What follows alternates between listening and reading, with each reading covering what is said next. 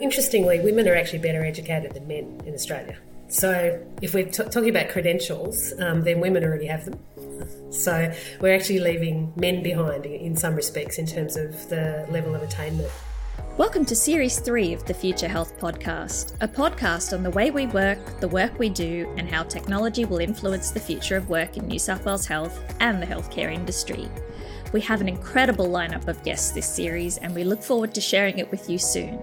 Feel free to like, share, and subscribe so you don't miss a thing.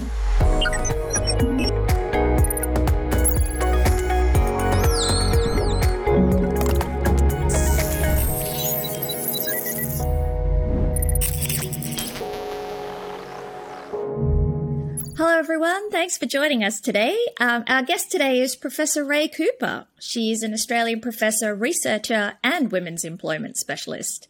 She's a professor of gender, work and employment relations at the University of Sydney Business School, and her passion is diversity, inclusion, and female workforce participation and leadership. So I'm really looking forward to talking to her today and her thoughts around the future of work and where women fit into that. So welcome, Rae. Thank you so much for joining us.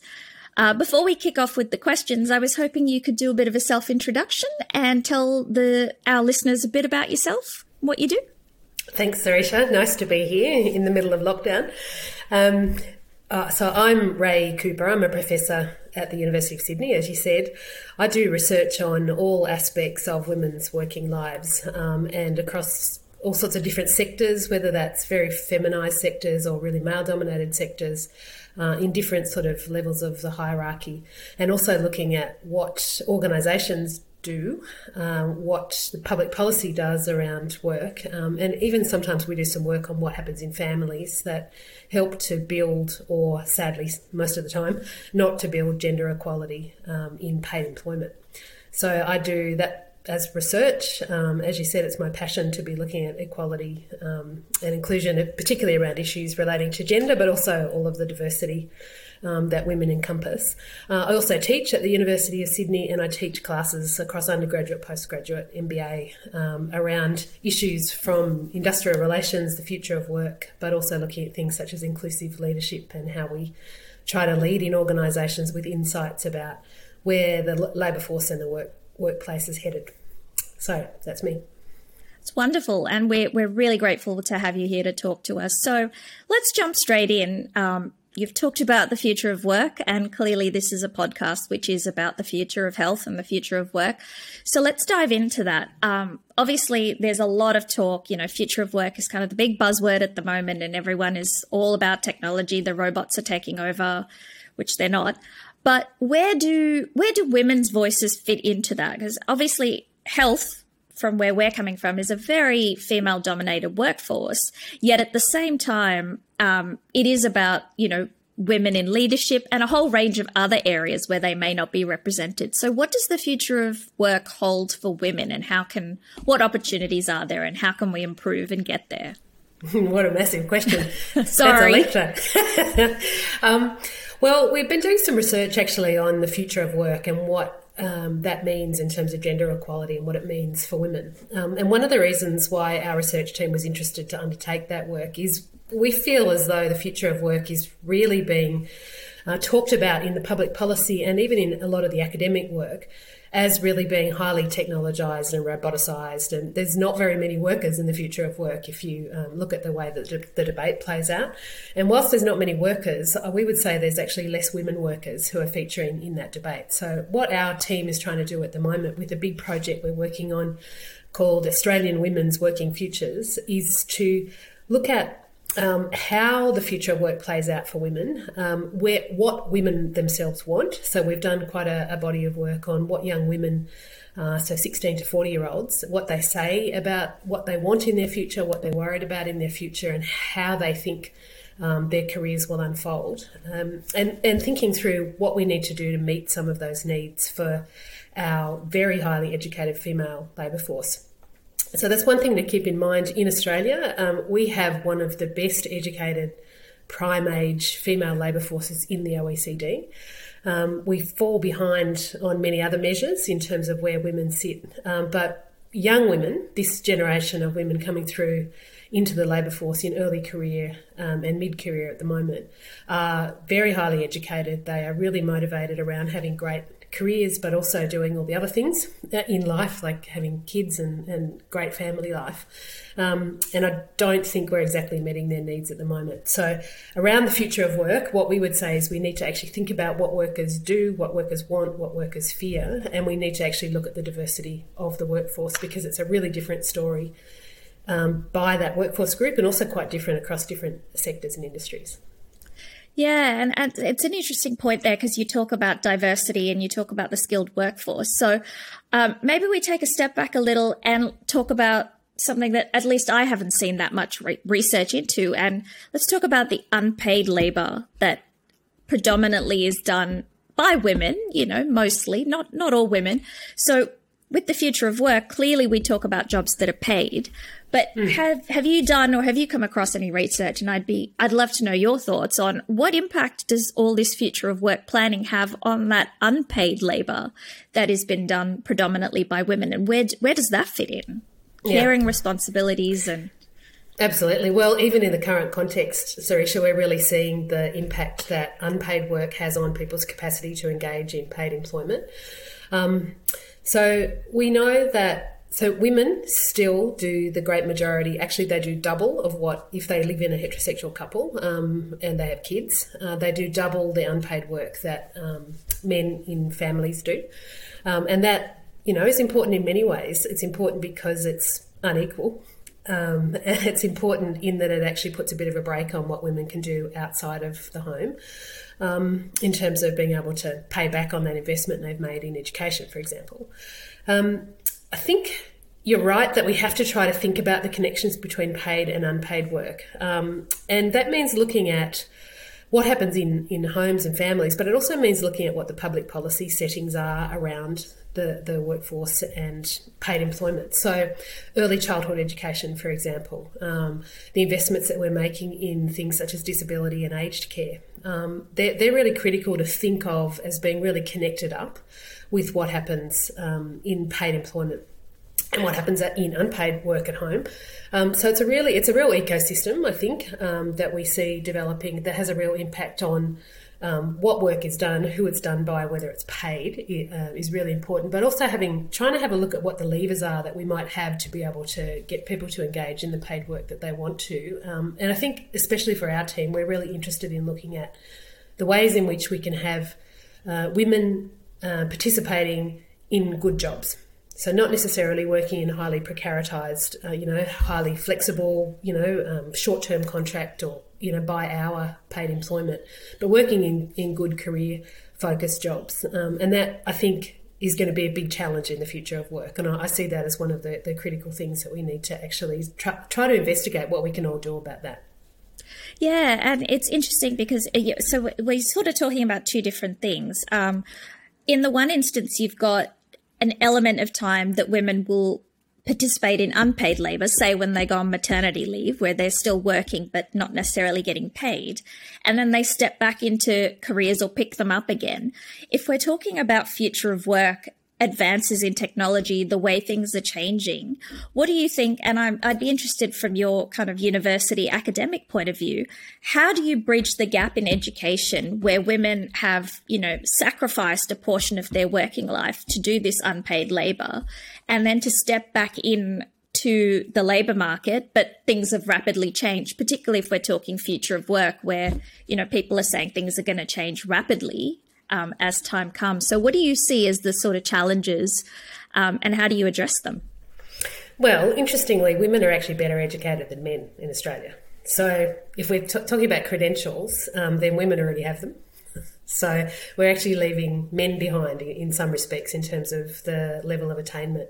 Uh, that they have in terms of um, both vocational education and training, higher education and training. Women outnumber men quite significantly in the bachelor's educated uh, labour force. So, uh, you know, someone like me as a educator in universities, I think this is a great thing that you know women are, you know, the higher higher education um, is really the pathway into the professions, um, and I think women have really beaten the doors down to professions. The problem is that the credentials alone are not what allows us to progress in careers. Um, so you point to one problem, which is where uh, women shoulder the majority of unpaid work, and it's often work that's lovely work, you know, looking after families and babies, and you know, um, people that we love. But it often means stepping off that track um, in terms of uh, what happens um, in terms of paid employment and career progression. And it seems that we're pretty good at actually giving people a ramp off um, when they need to go and take on intensive care responsibilities. So this, it's almost like here's the bouquet of flowers, you know, have a nice maternity leave, away you go. But it's really hard to actually get back in, um, often into, you know, particularly into high quality employment. So I'm not actually convinced that it's actually about the credentials to get back in, because I actually think that we have a very um, very highly trained uh, labour force, particularly at that age where women are having their first child, which is at about 32 at the moment in Australia. That's been a big change. I think it actually is about thinking differently about keeping people engaged uh, when they're um, engaging in caring responsibilities and maybe having a bit of a think about what does a career track look like and doesn't necessarily have to mean long hours full time um, because it could mean actually if we change our approach to that um, and think about um, you know maybe shorter hours or you know whatever arrangements scheduled over uh, over the year um, could actually mean that we can keep um, women with intense care responsibilities really engaged, um, which is good for women and it's also good for businesses and organisations in terms of trying to keep that really skilled labour there.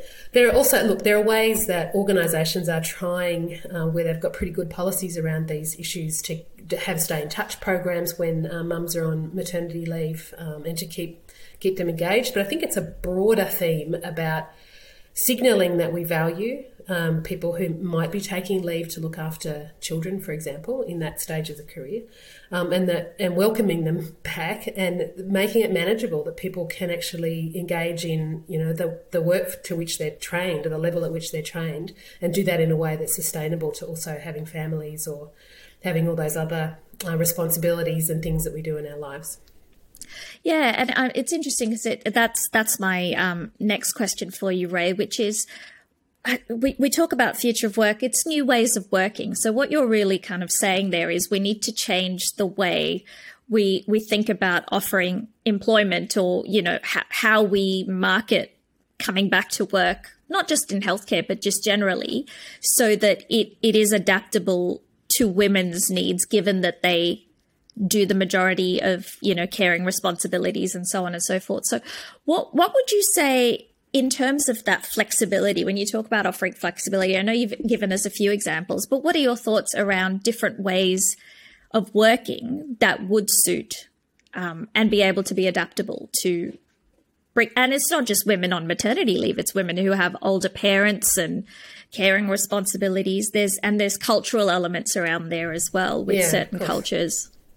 Look, it's also dads. Um, it's a, it's also other family members. You know, um, so and I actually think that um, you know gender equality and having situations where we're actually making it easier for um, maybe thinking about it as easier to care and easier to do the human work that we do um, might be a way to approach it rather than thinking of it necessarily as something for women.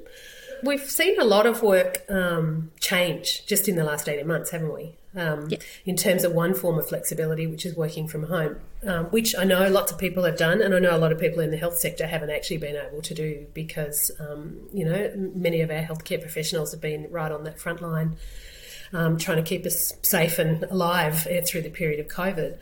But I think there's some lessons to learn in other areas, and maybe um, not just in frontline work, which is that um, you know remote working is possible. Um, and I think we're, we're, in the field at the moment doing some research in different sectors, where perhaps um, some leaders in some of those um, professions and organisations might have said in the past that flexibility, remote working is actually not possible here. Um, I think that the international experiment with um, working from home um, has actually meant that it's now seen as being a lot more possible.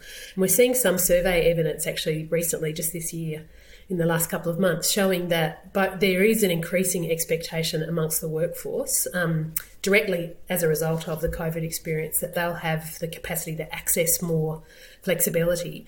But also, the workforce thinks that their employers are much more likely to be offering um, flexibility. So, I think employers you know, including in the healthcare sector, need to be thinking through what that means for their supply of labour. So, if your workforce both thinks that they need flexibility, thinks it's possible for you to provide, and also thinks that you're going to provide it, that sort of creates a bit of pressure um, to be thinking through what options um, people want. So, work from home uh, or remote working is just one way to look at flexibility. Um, that is enabled a lot by technology, and we've come ahead in leaps and bounds. Um, you know, in the last year or so, um, I speak as someone who'd never taught online before March last year, and I had to basically go online uh, overnight. You know, a lot of us in the professions have, have done that. But there's other ways to think through uh, flexibility, which is not just about place of work, but it might be about the types of hours that we're working and the way those hours are sort of put together. Um, so, I, I, but I think whichever type of flexibility we're thinking through, there is certainly going to be a lot more demand um, and a lot more um, pressure, I would say, um, on us as employers to be able to try to meet the needs of employees. However, I'm not necessarily a person who thinks that. Uh, you know, the Zoom screen and the work from home that's been possible for a lot of workers is necessarily going to create a situation of gender equality. Uh, I think we need to be very clearly trying to design in gender equality. Um, something that I'm a little worried about is if we're assuming that because uh, women, particularly mums of little kids, can work at home because of the you know the Zoom capability and and whatnot. Um, that that'll be good for career progression or it'd be good for building equality. I kind of have a bit of suspicion in my mind that actually, if it's only the women who are staying at home and doing that work, and men are more present in the workforce, that that could actually have counterintuitive um, you know impacts and it could actually mean that the people who are present at work are streaming ahead and the people who are at home are kind of left behind to an extent. So i think we've got to think through the logic of some of these things. Um, and right now is a pretty good time to be thinking through okay when we eventually get out of the covid situation what does what does that mean that we want want to be doing in terms of uh, workforce uh, and what does that mean in terms of the types of flexibilities that are available to us now? Yeah, and, and, that is an interesting point you raised there because I think it, it seems to apply um, generally to people as well, where the idea that you kind of get left behind because you're not in the office and seen means you may get, you know, um, missed over for a promotion and things like that. So you're absolutely right. There is a danger in forgetting someone because they are at home and should they be solely responsible for those those caring um, duties, as it were. Yeah, yeah, and we know that we know that that typically, um, I've done a little bit of research on this, and there there is a there is sort of an assumption, and it's particularly strong in Australia actually, that people who are present are people who are performers. Um, and so even this sort of 18 months of experimentation with you know people who are performers who, for no reason of their own are working from home um, that might crack that sort of assumption a little bit, but I think it's a pretty strong assumption that many of our leaders and managers have. So I think we're going to have to really try to design that out of our, our thinking if we're going to try to make this a more equitable arrangement. Yeah, I absolutely agree, and you've raised a really interesting point there, which I'd like to um, explore a little bit, if you if you're all comfortable with that, and that is assumptions and bias, because one of the big things that we talk about in future of work and technology is artificial intelligence, where you've got so much data available, um, but you're not sure who's making the decision around you know policy decisions, which will impact groups that may already be disadvantaged. So I thought we could just unpack that a little bit in terms of you know. Um, women, uh, historically, women have been passed over um, professionally at times. Um, I won't make a general statement like that, but uh, what are your thoughts around the use of artificial intelligence, particularly in um, HR and human resources there? Mm. Well, it's a big debate at the moment, isn't it? I mean, um, read a great paper the other day. The title of it was "Bias In, Bias Out." You know, um, and that is that the we can't assume that, that none of our socio-technical systems or our technologies are uh, bias proof. Um, and in fact, if you have a good look at the the ways in which um, you know some of these algorithms or um, you know other you know, technological developments are going ahead, um, and look at the workforce that is developing those it's a pretty blokey context. Um, I'm about to start a research project on, um, you know, women's careers and career sustainability in IT. Um, and I don't know whether you know, but our enrolments in IT degrees in Australia, um, in terms of gender, are actually getting more masculinised. So more men enrolling as a proportion of enrolments than than in the past. You would have thought that that was changing, but sadly, it's not. Um, so um, thinking about the workforce that's doing that programming uh, is developing up some of those technological tools, which could potentially could potentially help us design us out. It's it's all done within an ecosystem that is very male dominated to start with. So um, and has assumptions around the types of people and the types of even the types of things that we're measuring. Um, can actually build biases in all sorts of biases, including gender bias, um, into them. So I think it they, these technologies um, could potentially have a uh, profound effect, but I don't think again we can necessarily assume that that's going to be designing the biases out. And in fact, I think it could replicate or even amplify them. Yeah, yeah, and, and, and it's interesting because I was I was reading some stuff around you know how a lot of things designed by men work only for men and not necessarily for women. And I think the same applies, like I said, to other disadvantaged group, like we talk about Aboriginal people and Aboriginal health, where it's designed from a non-Aboriginal le- lens and it doesn't work.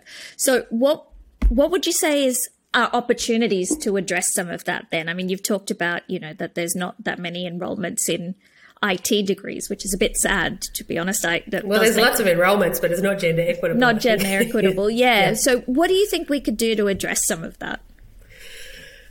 That's a good question. Sorry. well, I think um, you know, trying to um, well, first up, it's trying to recognise that actually we do that it's innate that we have biases in the technologies that are designed by humans. Humans are biased. Humans come with particular assumptions and um, approaches which are biased in all sorts of ways, including in terms of gender. So I think recognising that that's a that's a problem that human created machines uh, replicate human created biases.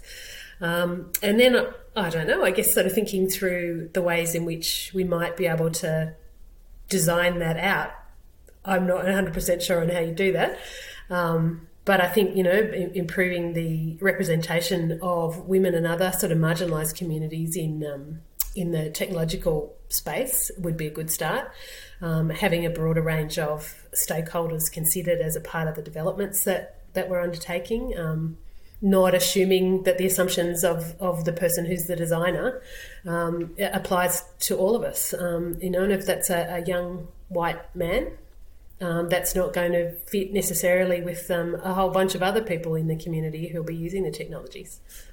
Yeah, and, and I guess I, I think what you've hit on there around the um, Uh, the consultation and like making it a collaborative effort, which can take time, but the reward is there in the end. Because I think when we talk about women's employment, it isn't just that particular workforce; it's a whole of society or a you know a social issue, if you will. So. Is there a way, I guess now I'm speaking from a New South Wales health point of view, when we are designing, for example, our own in house programs or um, for, for women or technology in general, is, is there a way to better consult and who would those people be around, you know, how you do better human centered design, incorporating not just women because um, mm. we, we we try to consult in health as yeah. you can imagine um, the university does too but could we do it better Always, yeah. And I think that's really, um, it's really about trying to think through who your stakeholders are. And I think organisations like um, New South Wales Health, but also like universities, um, need to think very broadly about that. So we, as I see both institutions actually have something in common in that we both established to serve the community. Um, our community is uh, very broad, um, and that might be for me. It's through education and research, and about interpreting results for um, community members, and hopefully making the place a bit better than we we found it. And for you, I guess it's you know similar but different um, pathways to do that. So I think it's about thinking through your who your end users are, thinking about who the users of your products are, thinking about how they're going to be deployed, and then making sure that all of those voices are there as a part of the design. So um, if it means um, thinking about communities where access is an issue, or thinking about communities, I don't know, where where there's a range of different cultural assumptions. Um, thinking about um, different careers um, that are different by gender or um, by cultural identity and background. Um, and trying to design for that inclusion rather than for designing for just a, a single um, type of stakeholder, I guess. Yeah, no, that's that's great, and yeah, I think I like your point there about designing for inclusion. I think that's a that's a lovely phrase, and I think it's a good way to put it. Um, so, what do you what do you think are some of the, I guess, technologies or ways of working or disruptions, whatever you want to call it, in the next five to ten years that could be leveraged as opportunities to you know increase the inclusion of women and have their voices heard in in the future of work it's a range of things I can I can appreciate, but just wanted to get your thoughts from uh, a leadership perspective. Yeah. Um, well, I think look this. I think this remote working I- issue is going to be front and center for for some time, uh, and I think there are uh, real um, real kernels in there of um, you know capacity to actually make a difference in that, um, but not necessarily in a way that you think. Um, so if we're if that's allowed us to think a bit differently around the ways that we model work and what hours of work are and where work is, then that might let us think a little bit more flexibly about um, how we can organise work and um, who who does it in what particular order. So, uh, remote working, um, you know, and the technology enabled working from home or for from wherever that's not at the workplace, um, has uh, been often seen as something, as we've talked about, as being really critical um, to build gender equality. I, I, think we've got to start to think a little bit actually around this about and opening that up for men. Um, so that men are able to be working more from home, and that's not as um, you know sort of discouraged. You know, we know that men are less likely to ask for uh, flexible working options, including work from home, than are women. And when they do ask, um, they're much less likely to be um, given permission to do that. So if men start en masse working, doing this kind of work, then it sort of takes takes a, a, little bit of the stigma and the sting out of working on a flexible basis because it's not just sort of ghettoized, if you like, to the female labour force, um, but it might be something that is seen as something that all workers and high performing workers um, can do, and it's not because you have it's a, an exception kind of thing. Because you have a family you can do it, but if it's because that's how how we work, I think there's something something in in that. I don't know if that makes makes sense to you, but I think that um, there's something in there. But as I've said, I think we have to really make sure that we design with equalities in mind, and um, and that's a tricky tricky thing to do, especially when you're in a crisis moment like we are at the moment. It's a really interesting point there about men because it was going to segue into the the next question, which is, you know, when we talk about women in leadership and we talk about women's employment, it's led by women. You know, most of the voices are women. Uh, what role can men play in this, and how do we how how do how does an organization make men feel empowered to be able to support something that will obviously benefit them as well uh, but reframe the story so it's about everyone rather than mm, making yes. it a women's issue? Have you come across that before? Oh, i absolutely have. Um, so most of the time you know what? I do a lot of public facing events as a part of my research as does all of my research team and back in the day when we could actually, you know, have meetings in person, um, and even on Zoom, to be honest, now, um, you know, probably 80% plus of my audience when I'm talking about gender equity um, are women, um, which is great. I'm never going to turn down, you know, some motivated um, particularly often young women and motivated feminists from engaging with my work. I think that's important. Um, but it's interesting the way that, that that the business of equality is seen as being for women to do. That clearly hasn't worked, has it? Um, you know, we're in a situation where women are doing the majority of the unpaid work. They're the majority of people who are in the, um, you know, not great jobs without career paths and that are paid per hour. Um, they're not in the lucrative positions, um, you know, that are highly male dominated, that are right at the heart of the economy, uh, and they're not making it through into the senior leadership kind of positions. So having a situation where equality is meant to be fixed by women and seen as a women's issue it just doesn't work. On the flip side of that, there is a lot of evidence that building um, equality in organisations is not only good for women, um, for all of those reasons we talked about early on, you know, that women are very highly motivated about careers now, this next generation, um, and they are very highly educated. And they have expectations that they're going to be able to combine their work and family. So not only is that good for women to pay back on that investment, but it's also good for women, you know, building you know their economic independence um, across their life course and into retirement and all of that, which is really critical for women. But that's also really good for organisations and for the economy and society more broadly. So it's pretty uncontroversial now that um, more gender equal organisations um, and more inclusive organisations are organisations that perform better on a range of measures. And if you look at that in terms of financial measures, if you look at it in terms of um, innovation measures, if you look at it on good governance measures, it's uncontroversial that the more diverse your leadership teams are, the more inclusive and more uh, equitable your organisation is, kind of the better you perform across pretty much any measure that you want to choose.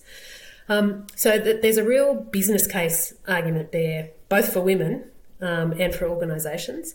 Um, I kind of worry a little bit about only relying on a business case. That's there and it's uncontroversial, but I think we also need to be just really clear that in situations where I don't know, it might be profitable to have a gender unequal kind of situation. That that's actually not okay. That we need to also have a bit of a social justice and an inclusion kind of element to what we're arguing for as well. But I think going back to your question about whether men um, should speak for equality and, and, how we can get them to do that, look, I think I think it's trying to tread that line between the like it's the right thing to do, um, and it's just sort of makes makes sense that you know your sisters are your you know friends who are women, your children who are, girls and women should have the same access to opportunity as you know boys and, and men should have. Um, but it also makes sense that your organisation should be a high performing one, and if you want to lead lead that, then you know um, that's good for you. I mean, there's also there's also lots of evidence that um, if we're just going down to the micro level of families around um, gender equality, we also know that where um, there is more equality in homes. So, for example, where um, men do a high proportion of the care in a, in the home, and there's more of an equal mix in terms of who does paid employment and, and not, is that um, they they are families where um, boys are more likely to say that they want to be more involved in their kids' lives when they grow up. Um, girls show that they have a bit um, a higher kind of aspiration to education and uh, career attainment.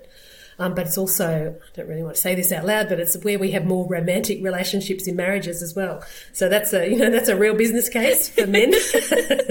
so, you know, there's a lot of evidence that, uh, that these things are sort of good for, good for women, good for families, good for um, organisations, but it's also good for society to have, uh, you know, better, you know, making use of our talents and better including um, all of our people and not just sort of choosing for one group. Yeah.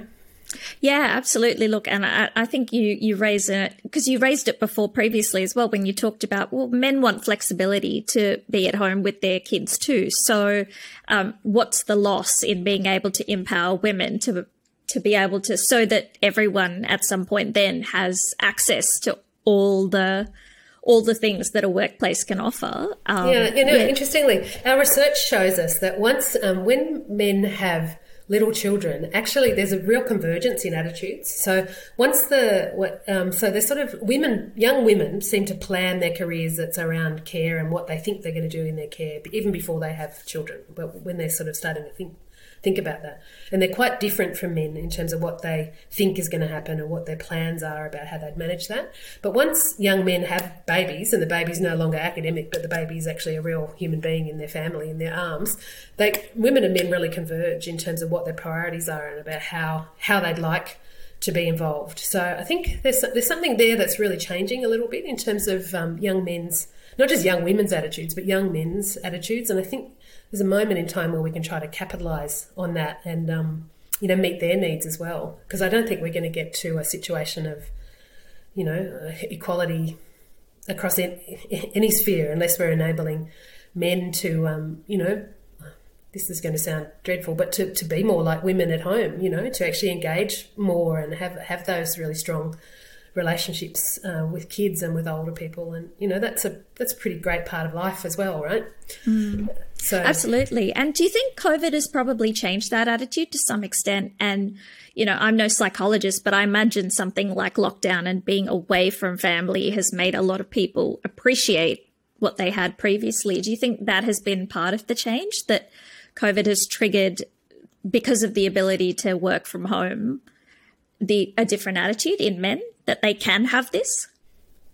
I think maybe. I think maybe. But if we actually um, have a look at the time use data and what's what's happened, yeah. um, the, the, data the data doesn't really play that out so well. Women stepped into COVID doing double what men did in terms of unpaid labour at home. The men have done more during the COVID lockdown period, so they've sort of stepped up a bit. The problem is that women have really stepped up, and so the gap between men and women wow. has actually got larger. Wow. So that's yeah, that's, so that's not great. Um, but I th- look, I imagine there's work going on at the moment. I think it's uh, I we haven't done work on this as yet, but um, there's a lot there's a lot of big international studies going on about the ways in which this is changing attitudes towards. Um, you know, not just work, but family and, you know, career. And, you know, you hear lots of um, evidence that people, it's a time that people are thinking about, you know, what they're doing in life, not just in work, but whether they're in the right kind of job, whether they're in the right home, whether they're in the right sort of relationships. So, there's a time when we're going to see a lot of change, I think. But no, the data in Australia about time use does not bode well for gender equality in unpaid work because it's actually gotten worse. Wow. Yeah, that's that's not comforting. no. Well, we, we, we're getting close to time, but I would like to ask you one final question, if I may, which is, I guess, a sort of a wrap up. So, future of work, what role do women play and how do how can organizations support that to ensure that women are included in that work in terms of the future of work? Um, and what are the key changes that will impact women do you think in that space? So look yeah, yeah, young women like women are the future of work is, is my take on that. So women are um, you know, 50% plus a little bit more of the population. Um, they are more than half of our uh, enrolled um, ed- educated group, you know, going through universities, going through vocational education and training. Um, they are they have different views about what they want uh, from their work and their life than their mothers did, uh, and they have different views um, from men in many ways about what they want. So I would say that the, the real insight about what the future of work should look like is we actually need to start to listen to women. Um, particularly young women who are our future. So we our, our work has been looking at 16 to 40 year olds, um, women and men, to try to understand what they want from work and, and how they see that unfolding. Um, and you know some of those insights are pretty interesting about the types of things that they say that they want. Um, and interestingly, the top uh, two things that women say that they want. Number one is they want employment security. So we often talk about, you know, women just want flexibility and, you know, all this. They do. That's in their top five. But the key thing that they want um, is employment security. So they want a good job. They want wages they can count on. Um, they want a career and they want that to stretch over time. The other most important thing um, that women say that they want is they want to be treated with respect. Um, and, you know, that's a very gendered kind of term, especially at the moment. Um, and when we've done focus groups to talk to young women about what do they mean by that, so it's something like 81% said it mattered a lot to them in their future career um, to, to have that framed up around respect. And they see this in terms of being valued as a person in an organisation. Um, uh, if I can just quote from a couple of the focus groups, they talk about not being spoken over, not being spoken down to, not being mansplained when they're at work, um, to use a colloquial term, but to be valued as um, professionals in the way that their male colleagues are. Um, so those two things put together is pretty interesting, I think, particularly in the national conversations we're having at the moment about gender equality and respect and the fact that it doesn't exist in lots of um, careers and lots of workplaces. So I think listening to some of those concerns um, the other things that they want is flexibility. They want good pay and they want interesting work, right? So they want the capacity to develop over their careers. Um, they want to make a difference. So I think starting from the basis of okay, what is the these people who are our future of work and are our future workforce? What do they want? What do they need to succeed? Um, let's listen to them and design for that, rather than let's listen to you know what we assume they want um, and that they, you know, don't want to carry on careers after they've had babies, for example. Uh, let's let's let's listen to them and let's design design for them. Um, and and I think that creates sort of a slightly different. That'll create a whole bunch of different behaviours in organisations if we genuinely do that. So I'd say that's that's the absolute key thing, and I think that holds across the entire um, life cycle. You know, like I'm talking about young women there, and that research was looking at women. But listening to your, your women in your workforce, thinking through what the trends are in terms of what the, the younger people coming through are, and understanding what they're needing from work, which is likely to be very different from the generation before. And I think you can't really go wrong. Yeah, if you do that. That's it's a that's and that's a really important point there. I think you've hit the nail on the head. Listen, um, and don't assume. Yeah, absolutely. Yeah. That was really good. Well, I think we're we're probably close to time now. So um, I just really want to thank you so much. That was fascinating. It was absolutely amazing, and thank you so much for your time. It's been really, really interesting um, to get your perspective. Um, I, I, say that personally as a woman, but also professionally as um, someone who works for New South Wales Health. It's very, uh, very interesting to have your thoughts around where the f- women fit into the future of work. Pleasure. Thanks for having me. And so great to talk to New South Wales Health because you've done so much for everybody in the last 18 months. So it was lovely to lovely to chat to you. Thank you. So that's all we have time for this episode. Thanks for joining me on the show. If you enjoyed the podcast, make sure to like, share, and subscribe on whatever platform you're on right now.